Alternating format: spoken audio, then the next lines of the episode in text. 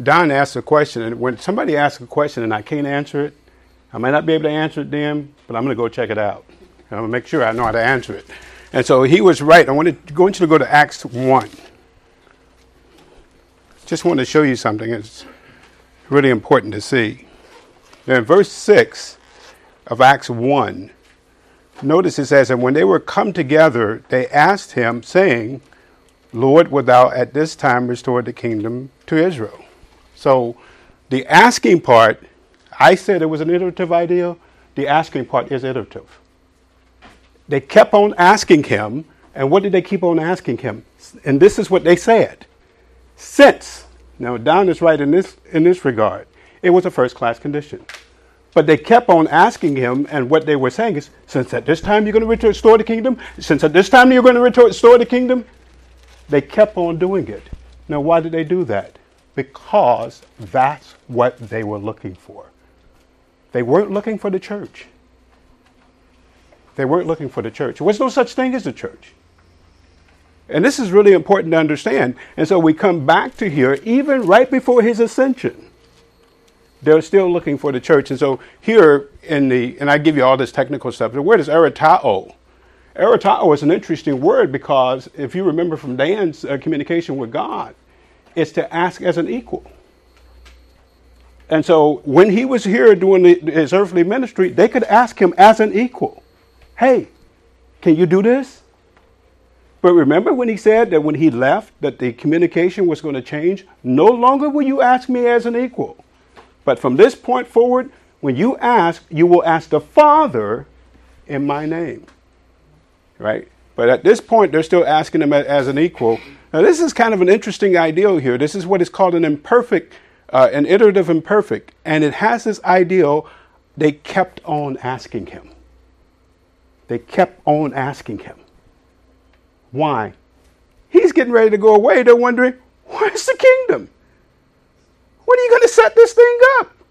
What's going on here? And they're wondering what is going on. It's like we used to do this with my mother. Only didn't go well for us. you know, I remember one time I kept asking her and telling her, Mama, I need some socks. The next thing I know is I got barely got the last sock out. yeah, before I got socked. You know, but this is how they were. They were like, kids, when is this going to happen? When is this going to happen? And this is very important to understand because here I see the book of Acts as a transition now from the Gospels into what we understand the church to be. So if you take the book of Acts out, it's a bridge, it's a transition, it's a book of transition, transitioning from the Gospels into what we understand the church to be. And so a lot of people don't understand the book of Acts, right? And so you have people who believe that a lot of the things that happen in Acts should happen today you know, you have people who believe that they should, the church, everybody in church should all that they have, give it to the, well, who are you going to give it to? The apostles are not around. That's who they had then. Uh, and so notice, again, here's a good dispensational distinction. What did Paul say to the to Thessalonians? Today, if a man don't work, he ought not to eat. How about that one? I mean, that people don't like that. I want to hear that. You know, they think the whole people should check what they got and give it to me. You know, uh, God, that's not what God said. It's not what He said at all. And so they get dispensational pretty quickly when they want to find the scripture that they want to, to push. But we got about 60 pages left to cover. So that means about 10 pages per class. Hopefully, we'll get it done. But there's a lot of information here. I think he's giving me one for We've got a lot. Well, it's just that the subject matter is huge. I'm telling you, I've pared this down. 60 pages is a small amount in comparison to how much information is covered here. Uh, and we just didn't have the time to be able to do it. And, and so Don knows what, he's got a, a bigger task with the uh, Old Testament.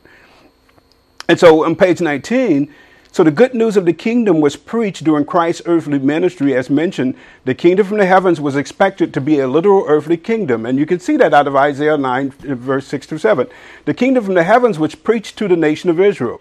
And so here we just could see this, and we'll just look at Acts, the 13th chapter. Again, you see how Scripture interprets Scripture, right?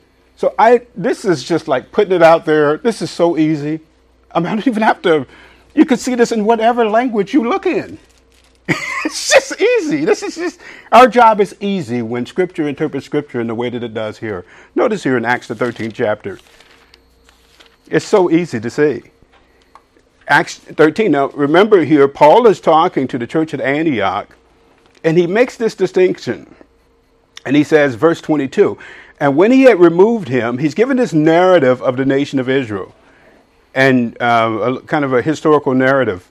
And he says in verse 22, and when he had removed him, he raised up to him David to be their king, to whom also he gave testimony and said, I have found David, the son of Jesse, a man after mine own heart which shall fulfill all my will. Of this man's seed has God, according to his promise, raised unto Israel a Savior, Jesus. And when did he do this?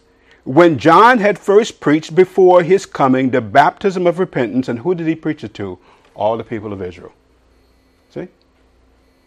And so, if I want to then take what John is preaching and say that he's preaching it to the church, I'm taking it out of context we have a clear scripture here that tells us that his baptism was to the nation of Israel. Very clear.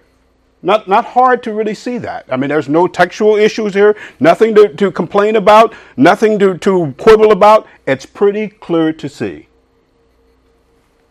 And so, uh, boy, I wish uh, that was clear all the time in, in, various scriptures. Sometimes you have to get into the languages and, and some other things, and, and certainly many more scriptures to prove it. The wise men who traveled from the east confirmed this fact when he, when he asked, or when they asked, Where is he that is born what? King of the Jews. He, well, what would we say today? You have a lot of people who are saying, Where is he that's born King of the church? Isn't that what they're saying today? No, he says King of the Jews. You'd went and asked a wise man, Mr. Wise Man, why, where is the nearest church? Can we find it? Well, I know you're looking for it, right? They wouldn't have understood what you were talking about. That's not what their mindset was. They were looking for a king. And Herod understood it, right? When Herod killed all of the kids from the age two and under, he wasn't killing those kids because of the fact that there's a church that some guy was going to be leading. He was killing them because he heard that there was a king that was going to be ruling. And so notice the appearance of John the Baptist confirmed the arrival of the kingdom. John appeared onto the scene preaching the kingdom uh, was at hand. The kingdom would have been set up if the nation of Israel had accepted the offer of the kingdom. The facts of Israel's rejection is seen in this way. Their rejection of the message heralding John's, uh, the kingdom of John's baptism. Remember Matthew 21? as the Lord is talking to them, and he asked, they, he had, they tried to trick him uh, with a question. Well, let's just turn there. I'm not doing a good job of illustrating it, and I want to make sure that you understand it. Matthew chapter 21 and verse 24 and 27.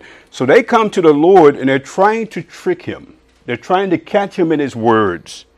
And he's going to ask them one question, and it's going to show by this question he asked that they did not believe John the Baptist.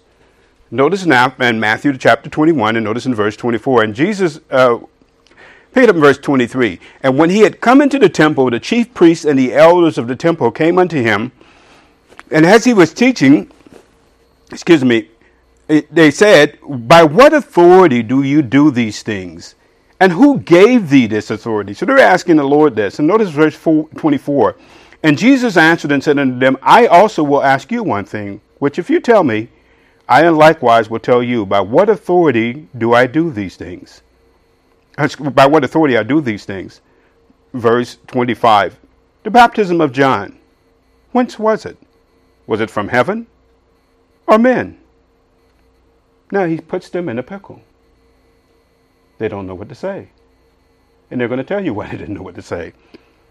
And they reason within themselves, saying, If we shall say from heaven, he will say unto us, Then why did you not believe him?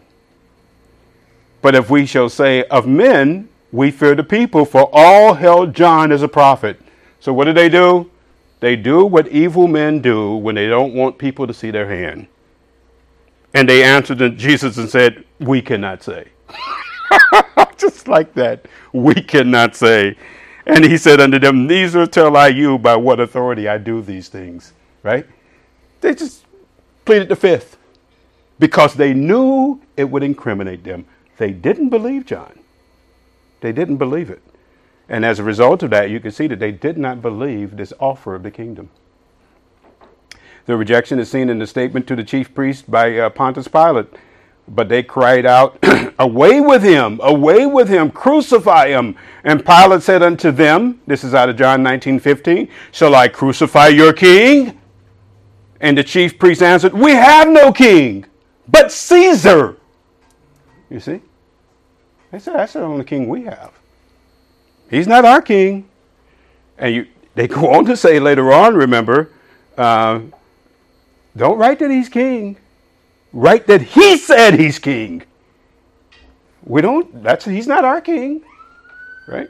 And so notice in Matthew 16 20, Jesus' instruction to the disciples to tell no man that he was Jesus the Christ, the Messiah. At this point, the Lord has seen in Matthew 16, and we won't go there for time's sake, that Israel has rejected him.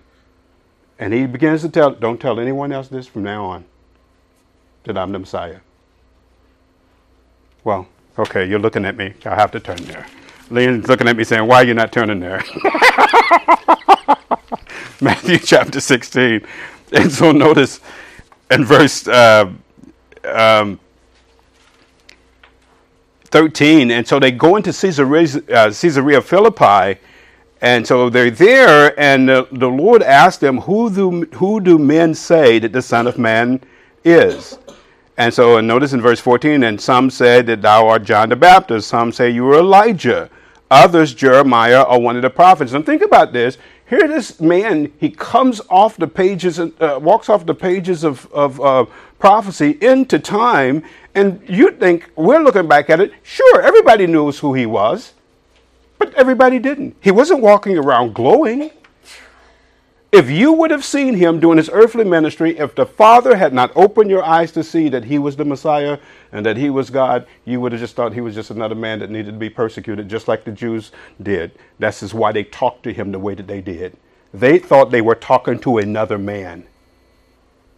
And so notice verse 15, he said unto them, But whom say ye that I am? And Simon Peter said, Thou art the Christ, the Son of the, living God. And Jesus answered and said unto them, Blessed art thou Simon Barjona, for flesh and blood has not revealed this unto you, but my Father which is in heaven. And, and notice he goes on to say, um, tell Peter some things. Verse 20 is where we wanted to go. Then charged he his disciples that they should uh, tell no man that he was the Messiah. You stop preaching that he was that I'm Jesus the Christ. And why would he tell them that? Why would he tell them to stop preaching that he was the Messiah? Jesus, remember his name, Matthew 121? You shall name him Jesus, for he shall save his people from their sins. The Jews have rejected him. He no longer is preaching the kingdom from the heavens at this point. And so, if you say that these two kingdoms are the same, the kingdom of God, the kingdom from the heavens, you're going to run into some problems. You're going to run into some problems. Notice the Jews' reaction to Pilate's inscription over the cross uh, again, you see it in the 19th chapter of John, in verse 21, right? Not that he, the uh, king of the Jews, but that he said, I am king of the Jews. And so the Jews rejected the kingdom. Um, it did not, sig- though the Jews rejected the kingdom, it did not signify the end of the kingdom. A message concerning the kingdom will be preached during the tribulation period. And so they rejected the kingdom, the kingdom was postponed. Remember, we, we, we, we read a scripture in Acts 3 last week where even on the day of Pentecost, Peter preached a message to them and said that if they repented as a nation, that times of refreshing would come from the Lord. I believe the kingdom would have been set up right then if they would have repented. Right there on the day of Pentecost, if they would have repented. They still didn't repent. And so what happens? It's going to be set up at a future time. I really believe you said, well, what would have happened if the kingdom would have been set up then? I think God's program and his uh, decree would have actually happened different. The rapture would have happened at a different time. The tribulation period would have happened at a different time. The church would have come in at a different time. You know, God can do that. He's not he doesn't have to fit the program the way that you and I want to see it fit. He can change it if he wants to. And so notice in Matthew chapter 24, you see it that this is a good news of the kingdom is going to be preached. And this is the kingdom that he offered to Israel. They rejected that he's going to set up at the end of the, the tribulation period. In Matthew chapter 24, you see it. And notice in verse 14.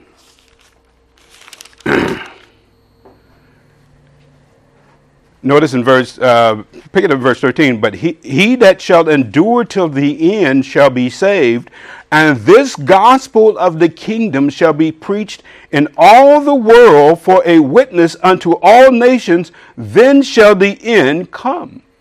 And so, during the tribulation period, you're going to have the 144,000 Jews that are going around all throughout the tribulation period preaching the kingdom's coming. And whoever believes their message will respond to them. This is when you can give someone, hopefully you're not there during that time where you would have to do this.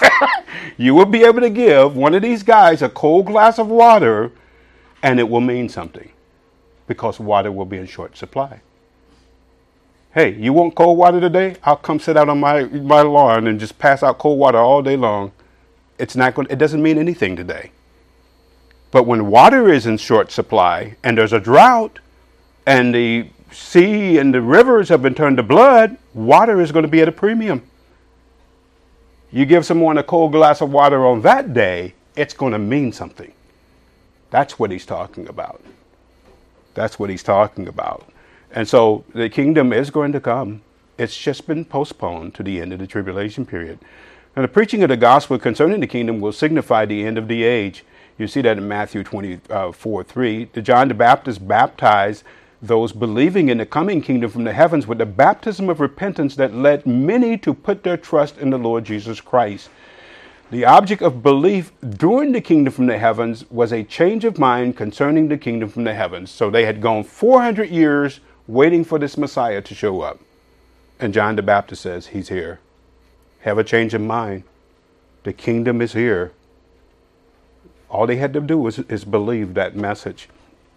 The good news concerning the kingdom of God was, on the other hand, um, was the other kingdom preached, whereas the kingdom from the heavens was a kingdom related to the nation of Israel.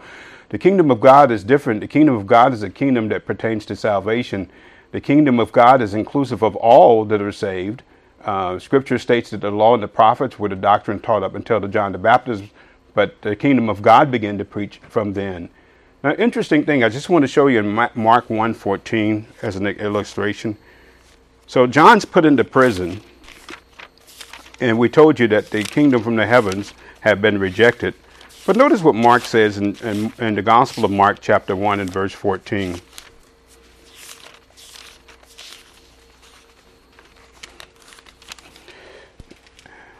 Now, notice in, in verse 14 of uh, Mark chapter uh, uh, 1 now, after John was put into prison, Jesus came into the, the Galilee in preaching, and I believe here he's kept on preaching the good news concerning the kingdom of God.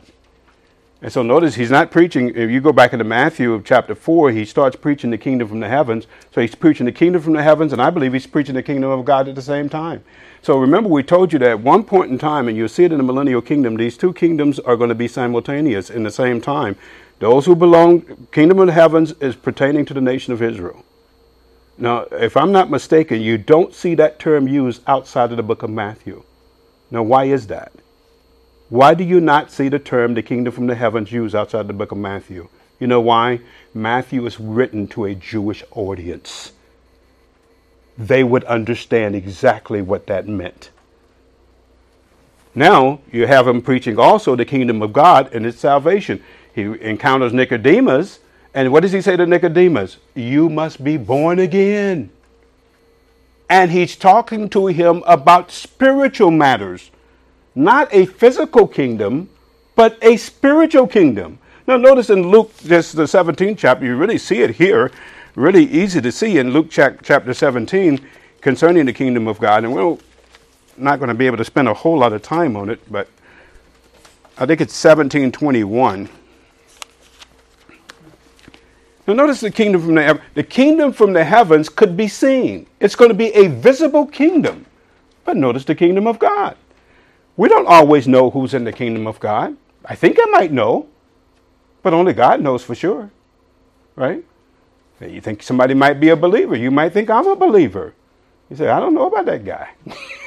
maybe he is, maybe he isn't. Only God knows for sure. Now, notice here, Luke 17, verse 21. All right, we start, start with verse 20. And when he had demanded of the Pharisees uh, when the kingdom of God should come, um, he answered them and said, The kingdom of God comes not with observation. Neither shall they say, Lo here or lo there. Behold, the kingdom of God is within you. It's not something that you can see with the eye, you see. Totally different kingdom. Totally different kingdom. And I, and I would say if you mess those up, you're going to screw up your theology. You, you really will. You'll do a, a lot of damage. And so if you just, just all you have to do is get a concordance out, take kingdom from the heavens, kingdom from God, and just go right down the line looking at what it says about each one of those. And don't look at what's similar between them, look at what's different. And you'll be able to see the differences. And there are many. And so notice the kingdom of God uh, fulfilled the prophecy of the Lord Jesus, or the Lord being a light to the delight in the Gentiles. Um, the good news concerning the kingdom of God was proclaimed by the Lord and his disciples. The Lord was involved in the proclamation or proclaiming the gospel concerning the kingdom from the heavens and the kingdom from God. Prior to, prior to John's John the Baptist's arrest, he preached the kingdom from the heavens. The Lord preached the kingdom after John was imprisoned. You see it there um, in Matthew, he also preached the rule of life for the kingdom from the heavens if Israel will have accepted the Messiah. And you see that Don did an excellent job on Matthew chapter 5. If you look at it uh, on the uh, Sermon on the Mount, one of the most, mis- the most misunderstood sermons that the Lord preached is the Sermon on the Mount. It is one of the most misunderstood sermons that he preached. And it was what would have been the rule of life had Israel accepted the kingdom. That's what the Sermon on the Mount w- w- amounted to. And so he preached the changing, uh, forms of the kingdom from the heaven, and you see it in Matthew chapter 13. Now, notice the Lord began preaching the gospel of the kingdom of God after John was put into prison. And so we just showed you that. And then the kingdom of God, which preached also to the Jews as well. Regeneration was required for entry into the kingdom of God. And many disciples were sent out preaching uh, the kingdom of God. Uh, the 12 disciples were sent out to preach the kingdom of God to heal the sick the disciples had special authority over devils to cure diseases. They also went out preaching the good news and healing everywhere.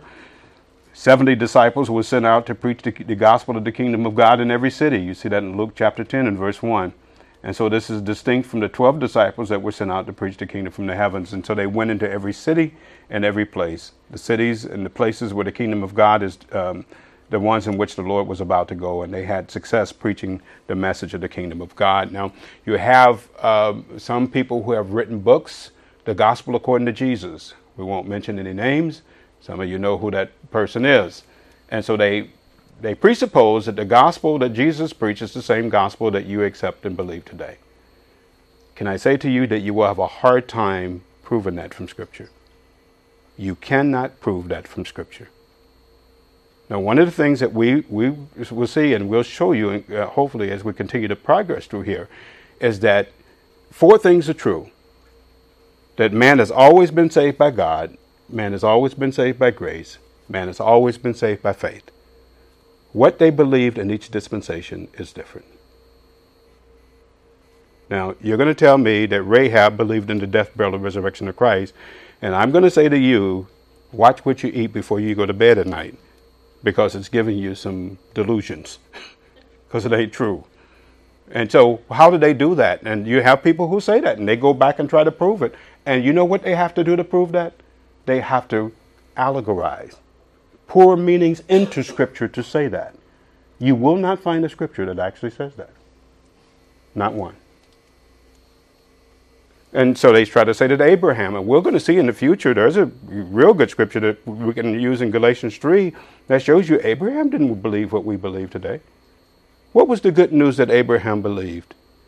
That in your, by, through your seed, your singular seed, all the nations of the world will be blessed. That's what uh, Abraham believed. And we have a scripture that says it. We don't even have to guess. But today, you and I must believe that Christ died on the cross for our sins, he was buried, and that he was raised again on the third day. Now, I would like for you to show me in the Gospels that these people believe that.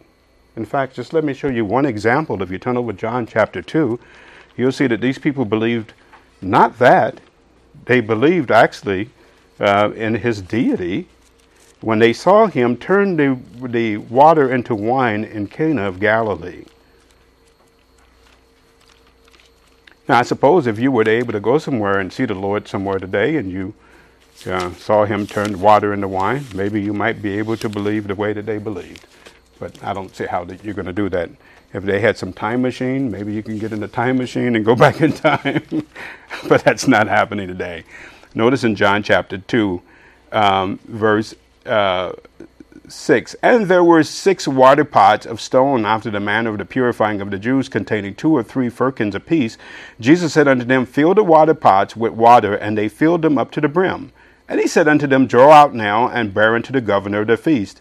And they bare it. And when the ruler of the feast had tasted the water, that it was made wine, and knew not whence it was, but the servants which drew the water knew, the governor of the feast called the bridegroom and he said unto him, Every man at the beginning does set forth the good wine, and when men have well drunk, then that which is worse.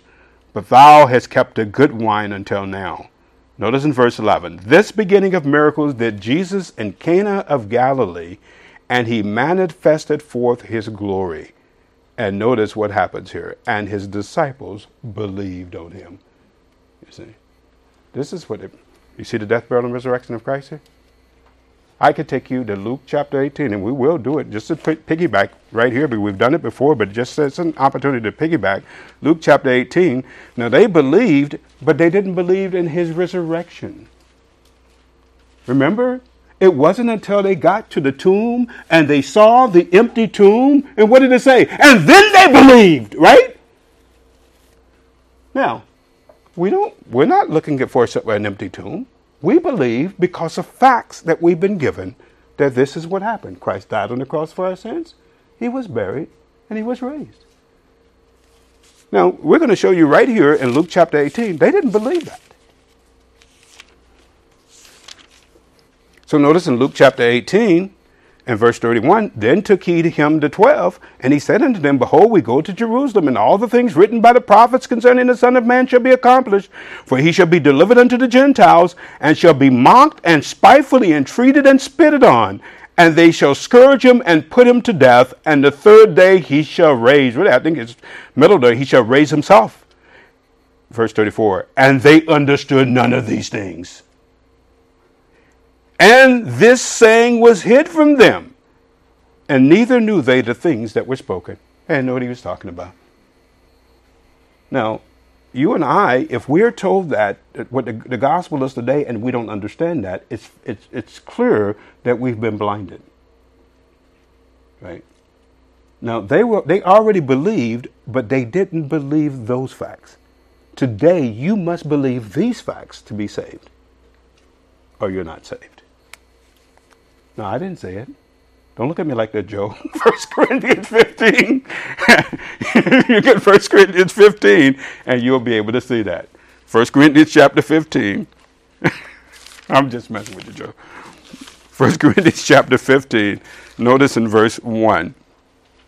Moreover, brethren, I declare unto you the gospel which I preached unto you, which also you've received, wherein you stand by which also you are saved, if you keep in memory what I preached unto you, unless you believed in, believed in vain. For I believed unto uh, deliver unto you how that which I also received, how Christ died for our sins. And if you get this right, it's just a natural step into living by grace. If you believe Christ died as a substitute for my sins, you understand the price has been paid. What do I have to work for? He did it. This is the problem. A lot of people don't believe this. They think that they have to do something, they have to do it. And so he says, and he was buried, and that he rose again on the third day according to the scriptures. This is pan- this tantamount to you being saved today. And if you don't believe these facts, I'm always looking for these facts of what someone says that they believe. Right? This is how you know whether someone's saved or not. And this is what Scripture says is the standard for it. And so, I mean, you obviously you meet people and they, and I've seen people who are confused and they, and they may not be able to tell you this succinctly, but when you talk to them, you can see that that's what they're trusting in. And when you get around all of this other stuff, you know, a lot of people have been told so many different things that they have to believe to be saved that they just throw in the whole thing, even the kitchen sink. They just try to make sure that everything's included. But you can really, as you talk to them, you'll see that they're only trusting in the death, burial, and resurrection of Christ. Now, theological contradictions prove that the Gospels are doctrine for faith, uh, the church's faith, but not practice. And so there's just so much theology that it would be contradictory as you go into the epistles that would be contradictory if you say, if you made a statement that we're going to practice the Gospels and practice the, what is in the epistles at the same time. You're going to end up with a lot of contradictory theology. Well, let's look at some of it. Here we have the heading of soteriology. And so, soteriology is uh, the doctrine of salvation. How are we saved? How does God save people? And so soteriology is critically handicapped when believers apply the Gospels as doctrine for the church's practice.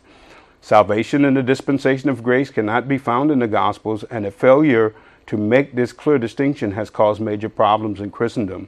So, a little interpretation of Scripture will lead one to the conclusion that God provided a different object of salvation in each dispensation. And so, for example, we've just mentioned this erroneously. It was taught that Abraham believed the gospel of salvation that's provided by believers today. So, turn over to Galatians chapter 3, and we talked about this, and you can see it for yourself what Abraham believed. And you can go back. This is the uh, account that is mentioned in um, Genesis chapter 15. and so, notice And, and by the way, when you think about uh, good news, you want to think about uh, uh, gospel. You want to think about the fact that the word gospel means good news. That's all it's, ta- it's saying. Good news. There's a good news. And so there's a good news that uh, is preached today about how we live by grace. Right? And so there's a good news that have been preached in different times. And so God has uh, saw fit to do that. Now, notice in verse uh, 6 of Galatians chapter 3 even as Abraham believed God, and it was accounted to him for righteousness. Know ye not, therefore, that they which are of faith, the same are children of Abraham? And the scripture foreseeing that God would justify the heathen through faith, preached before the, uh, the gospel, or really, he gospelized Abraham, saying, In thee shall all nations be blessed.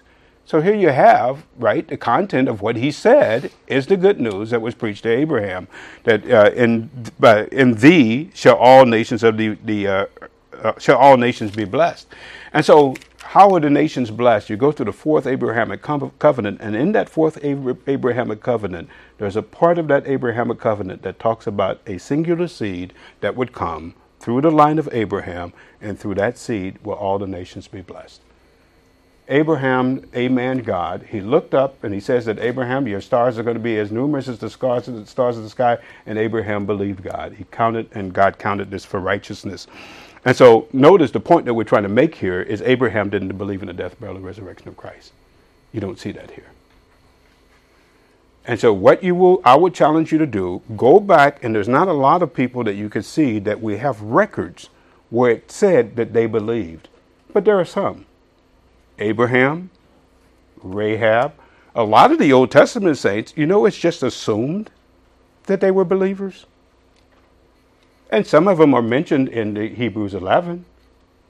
But you really can't find the particular place where they actually believed.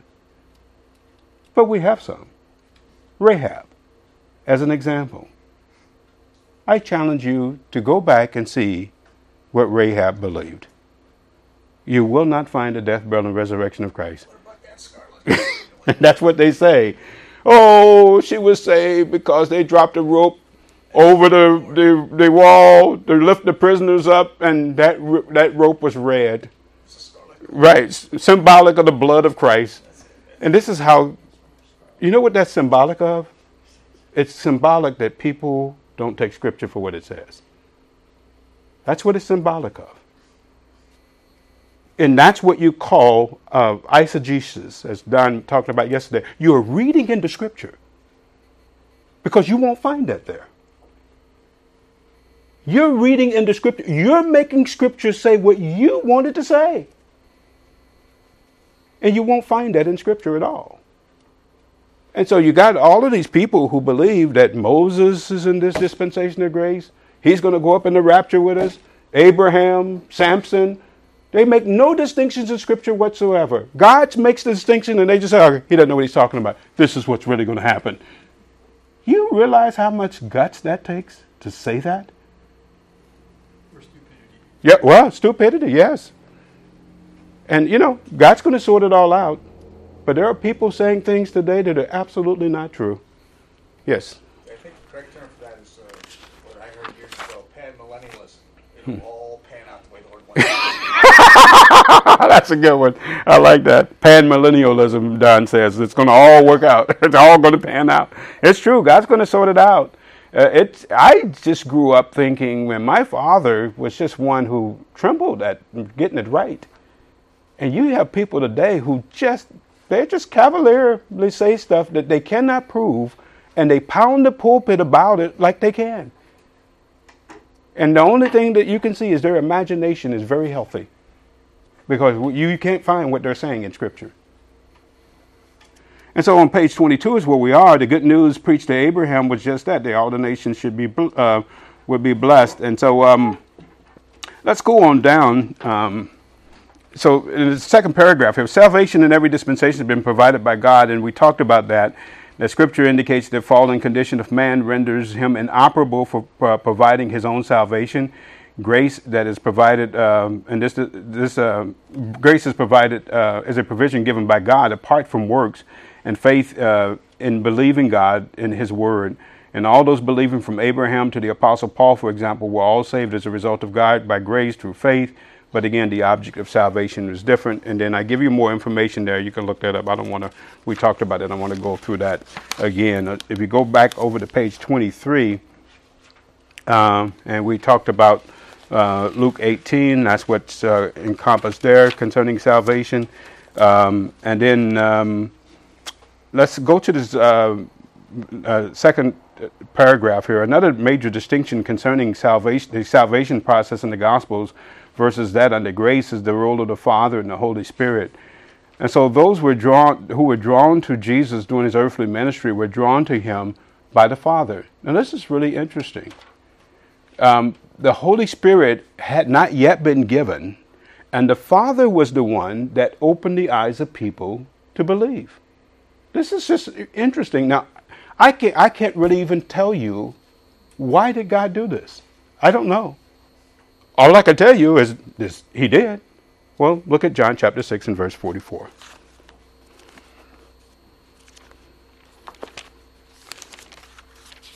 John chapter 6 and verse 44. now, it's just an amazing thing when you listen to the Lord. And he was, he was very focused in his earthly ministry. Uh, and notice what he says here, and he just he, he continued to say this in verse 38 For I came down from heaven not to do mine own will, but the will of him that sent me. And this is the Father's will which has sent me, that all of which he has given me I should lose nothing, but should raise it up uh, again at the last day. Now, I believe here there are people who believe during Christ's earthly ministry that uh, looking at the possibility that if they would have continued on and accepted the uh, the kingdom, the possibility there was going to be a last day resurrection, right? And so, for example, in Luke the 11th chapter, remember what Martha said uh, when Jesus raised her brother, or when her brother was dead, he says, she said, I know that he will raise in the resurrection at the last day. And so there's going to be a resurrection of the Old Testament saints at the end of the tribulation period to start the millennial kingdom. And so that was something that they had an expectation of. And notice, and this is the will of him that sent me, that everyone which seeth the Son and believes on him may have everlasting life, and I will raise him up at the last day. Then the Jews um, then murmured at him because he said, I am the bread which came down from heaven. And they said, Is not this Jesus the son of Joseph, whose father and mother we know? How is it then that he says, I came down from heaven? And Jesus therefore answered and said unto them, Murmur not among yourselves. No man is able to come to me except the Father which has sent me draw him, and I will raise him up in the last day. And so there's the potentiality. Those that believed it's interesting, and I think that what's caught up here is the actual and the potential of what if the Jews had accepted the kingdom. Now we'll see in Mark the tenth chapter that after they've rejected the kingdom, that they're promised that when they uh, that they're going to get eternal life in the age to come. And so some of these Jews were transitioned into the church, but there's still that believed during Christ's earthly ministry, but there's still a resurrection of the Old Testament Jews that's promised at the end of the tribulation period. And so you have both of those ideals working there. And so you can get that in Daniel chapter 12. That there's Old Testament saints, there's going to be a resurrection of the Old Testament saints at the end of the tribulation period. And so notice the Father is the one that calls men to be able to see. Now we understand today the Holy Spirit is the one that causes that today. John chapter 16. We'll see it when we get to pneumatology that the Holy Spirit is the one that causes men to be able to see uh, today. And so notice that today believers are illuminated by the Holy Spirit to believe the facts concerning the gospel of salvation. Christ promised that one of the ministries of the Holy Spirit when he came would be that of convincing men. The word convincing is the word ekleko, which is translated many times means to convince. The ideal behind the word is to cast a light on those in sin, causing them to be convinced of its worthlessness. And the convicting ministry of the Holy Spirit was not possible in the Gospels because he was not yet resident upon the earth. Notice in chapter 7 and verse 39, we have one glaring scripture for those who believe that these people had the Holy Spirit like you and I have today. This ought to close the case right here. John chapter 7, notice in verse 39, the Lord's in the uh, temple on the um, first day, on, on the uh, day of the feast. And notice he, verse 37, in the last day of the great feast, Jesus stood and cried, saying, If any man thirst, let him come unto me and drink. And he that believes on me, as the scripture has said, out of his belly shall flow rivers of living water. But this spake he of the Spirit, which they that believe on him should receive. For the Holy Spirit was not yet given because Jesus was not yet glorified. They did not have the Holy Spirit like we have today. Now, this is very significant for a lot of things. For our, our uh, how we live the Christian life, our ability to overcome our spiritual enemies, illumination. I mean, it's just huge. They didn't have this like we do today. And so when you say that the gospels and how they they they carry themselves in the gospels is the same way as what happens today, you are ignoring what scripture says is true. You're completely ignoring that. To think that they could behave in the same way that we behave today, and you have people who believe that they were regenerated just like we are today. Really? How? They didn't have the Holy Spirit indwelling them. The Holy Spirit hadn't been sent. Remember, the Son said, When I go away, I'm going to send to you the Comforter, right? How could they? You know, people have pro- a problem with the fact that God changes what he does. They just can't get over it. They want to put God in a box and say he's been doing the same thing the same way all throughout Scripture, and it bothers them that he doesn't. And they can't prove it. And it drives them nuts. Well, I don't. Look, I'm nutty enough. I just let Scripture say what it says. I can't lose any more of my brain cells than I have. I just let Scripture say what it says. It's easier to do that, isn't it? And so you just you have this problem. Now notice here you have pneumatology is affected. Uh, and so pneumatology, again, we've just talked about it, so we're piggyback on this. And, and it's uh, another area of theology that's undermined when one accepts that the Gospels are doctrine for the church's faith and practice.